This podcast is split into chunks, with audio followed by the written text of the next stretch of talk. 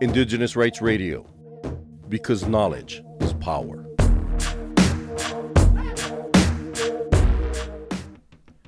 A just transition for Indigenous peoples is one that centers a human rights approach at the protection of biodiversity and advances Indigenous sovereignty and self determination in all endeavors relating to the building of green economies. Doing this will require that all stakeholders observe and fully implement the UN Declaration on the Rights of Indigenous Peoples and the right to self determination and free, prior, and informed consent in all decision making.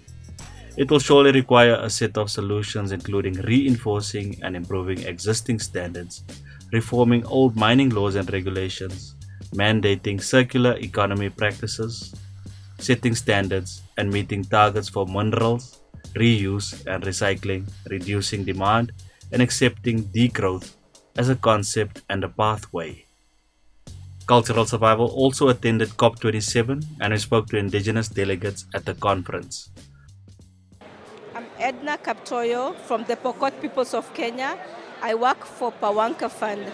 I'm here at COP27 because our communities, the Pokot peoples, even those in African communities as indigenous people, we are facing a lot of climate change impacts like extreme heat resulting in drought, uh, extreme rainfall resulting in a lot of flooding or even less rainfall in, in some cases. And this has impacted our food security and also our mobility as a people and also our societal well-being. Um, why am I here at the COP?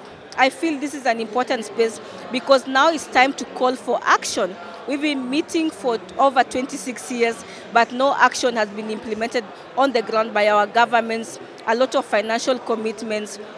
And as indigenous people, we have different traditional knowledge that is used to build our climate resilience.